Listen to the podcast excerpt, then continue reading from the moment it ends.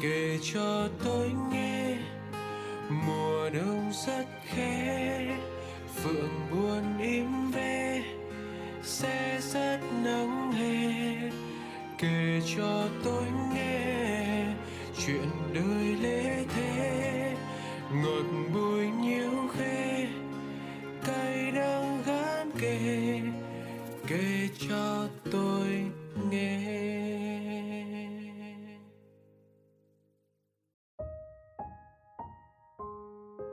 một tuần mới lại đến và những tập mới của kể cho tôi nghe cũng lại đến. Các bạn đã sẵn sàng đến với những tâm sự mà mình sắp mang tới trong số radio ngày hôm nay chưa? Uhm, mất đi động lực học tập mất đi động lực sống hẳn là câu chuyện chung của rất nhiều những người bạn trẻ. Và ngày hôm nay trong lúc theo dõi những lá thư đã được gửi đến hòm thư của radio người giữ kỷ niệm mình để ý có ba lá thư với những tâm sự khá gần với chủ đề này. Mình xin phép được tổng hợp ba lá thư ấy vào cùng một số radio ngày hôm nay để đưa ra những quan điểm của cá nhân mình về vấn đề này nhé. Xin mời các bạn hãy cùng lắng nghe. Lá thư đầu tiên Chào anh, em là một học sinh lớp 9. Hiện tại còn khoảng 110 ngày nữa là em sẽ bước vào kỳ thi chuyển cấp rồi ạ. Thật sự em đang rất rối bời. Nhớ hồi tháng 8 năm 2021, chẳng nhớ vì lý do nào đó mà em đam mê học lắm anh ạ. Em có thể học điên cuồng, học đến 2, 3 giờ sáng không buồn ngủ là chuyện bình thường. Khi ấy cũng có nhiều anh chị lớn hơn bảo với em là ôn thi sớm không tốt đâu, nhanh nản lắm. Lúc đấy thì em không tin, em cứ đâm đầu vào học. Và đến tháng 11, em được mẹ thưởng cho chiếc điện thoại mới để học online. Từ ấy, em bắt đầu học hành xa sút em nhận ra điều đó là sai. Em bắt đầu trở nên nghiện điện thoại hơn. Em muốn thoát khỏi nó nhưng không biết phải làm sao. Em hay hứa với bản thân mình rằng, hết tuần này, tuần sau bắt đầu lại. Nhưng hứa rồi lại hứa, em vẫn tiếp tục như thế. Dạo gần đây, giáo viên dạy toán của em có bảo là nếu em không cố gắng thi kỳ thi tuyển sinh này thì sẽ trượt. Em sợ lắm chứ. Nhưng rồi vẫn chứng nào thật nấy, em vẫn chơi tiếp. Hay hôm nay, chị họ của em có nói, mày rớt chắc luôn. Thật sự nghe câu này em tủi thân lắm. Câu nói này như giúp em thức tỉnh phần nào, nhưng thật sự bây giờ em đang mất đi động lực học đó ạ. Khoảng thời gian trước, có khi học cả ngày em cũng không thấy mệt. Thay vào đó là còn rất vui. Giờ đây thì em chỉ học được tầm 15 phút thôi là đã ngáp lên ngáp xuống rồi ạ. Em phải làm sao đây anh?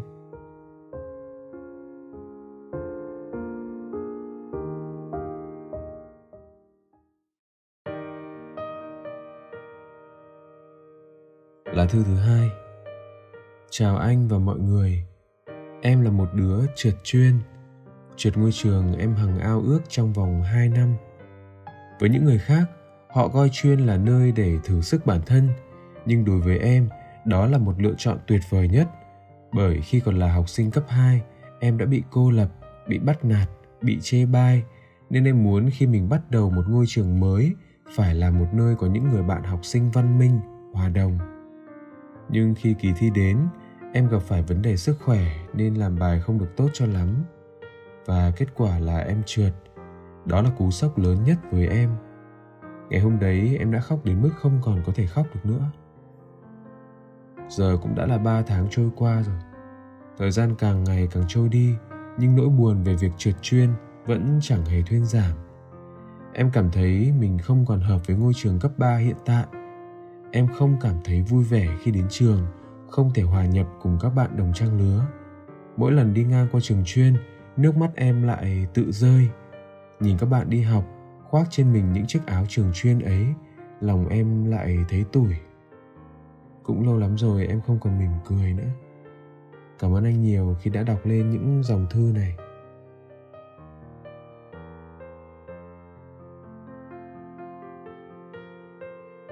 Lá thư thứ ba. Em chào anh. Em biết đến radio người giữ kỷ niệm qua những đêm mất ngủ. Nghe giọng anh và những câu chuyện của các bạn gửi về giúp em nhẹ lòng và dễ ngủ hơn Em hiện là sinh viên năm ba của một ngôi trường chuyên về ngoại ngữ. Em vừa trải qua một bài thi giữa kỳ rất tệ, tệ nhất trong 3 năm học vừa qua của em. Em luôn đổ lỗi cho việc học không đúng chuyên ngành thôi. Nhưng em chợt nhận ra, dù đúng chuyên ngành hay không thì con người ta vẫn cố gắng được mà. Tại sao em lại không thể chứ? Em cứ nghĩ như thế, nhưng thực tế thì em lại rất bế tắc.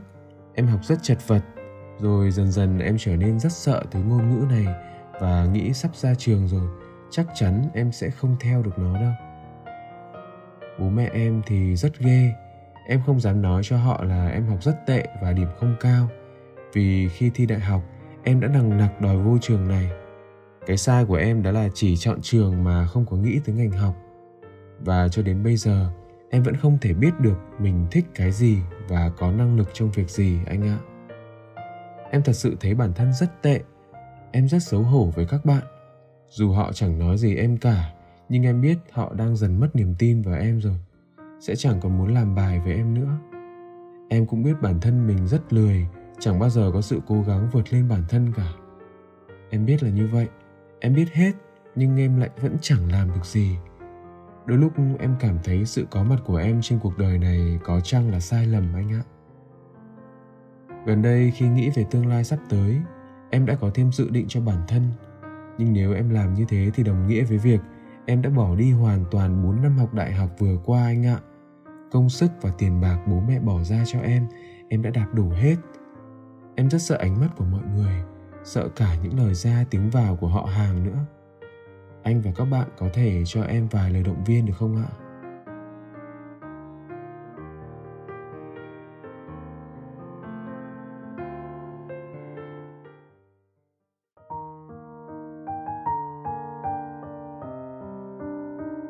Xin chào cả ba em.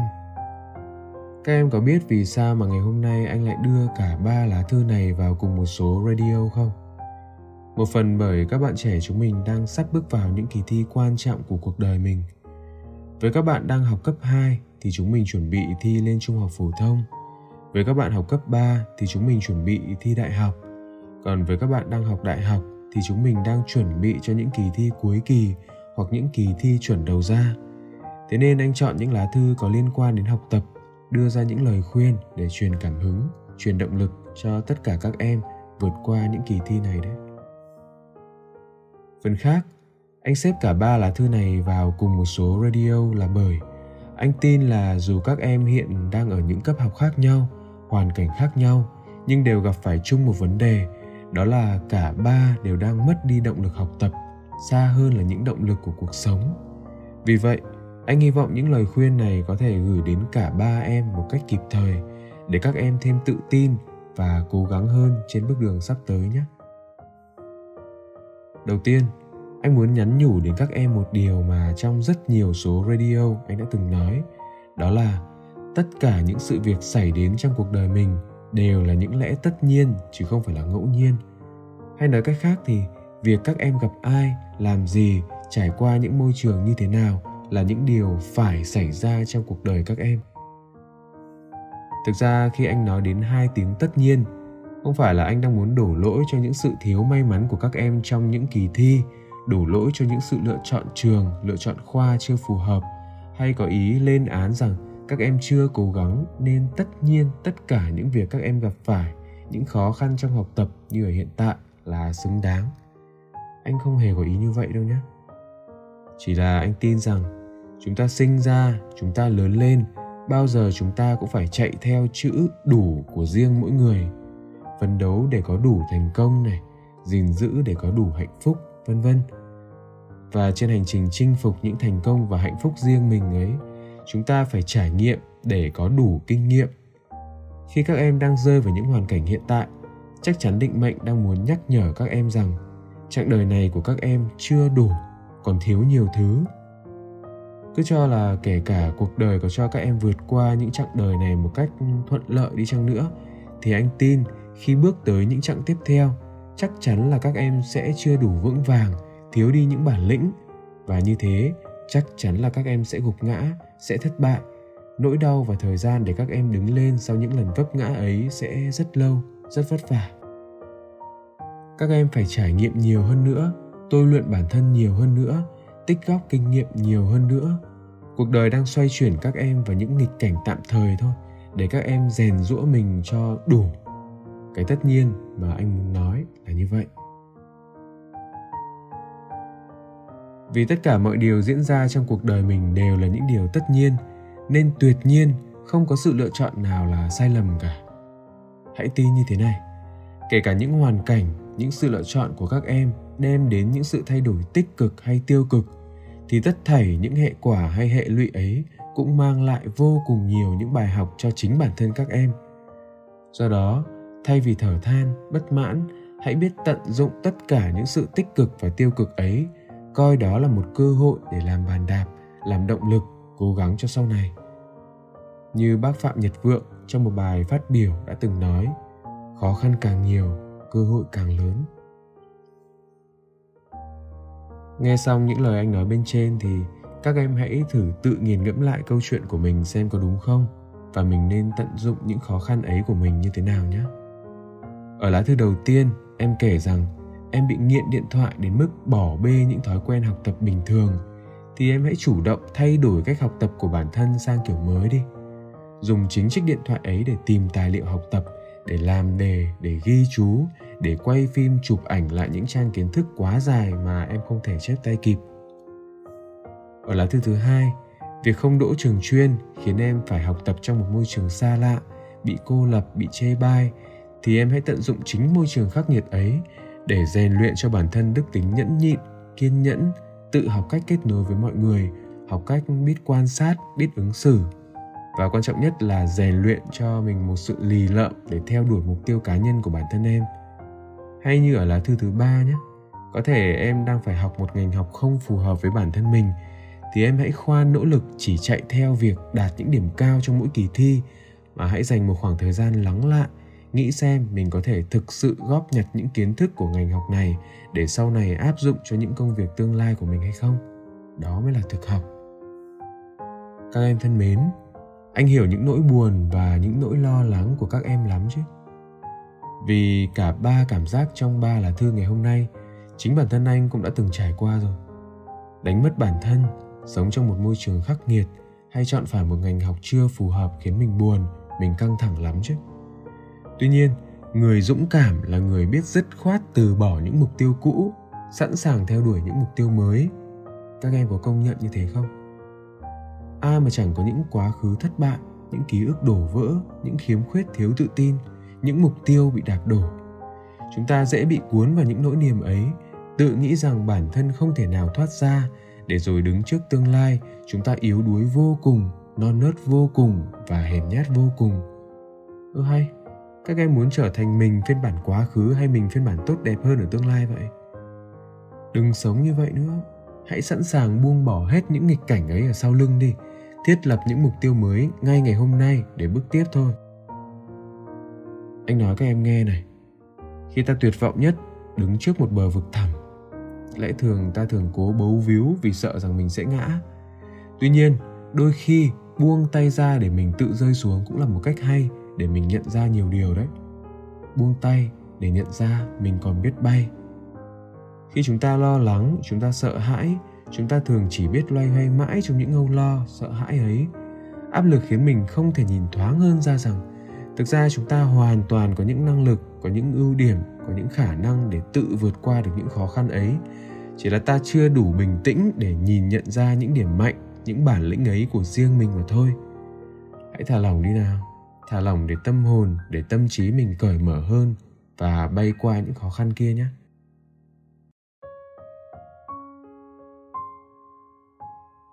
Tiện đang tâm sự với các em những câu chuyện về chủ đề học tập.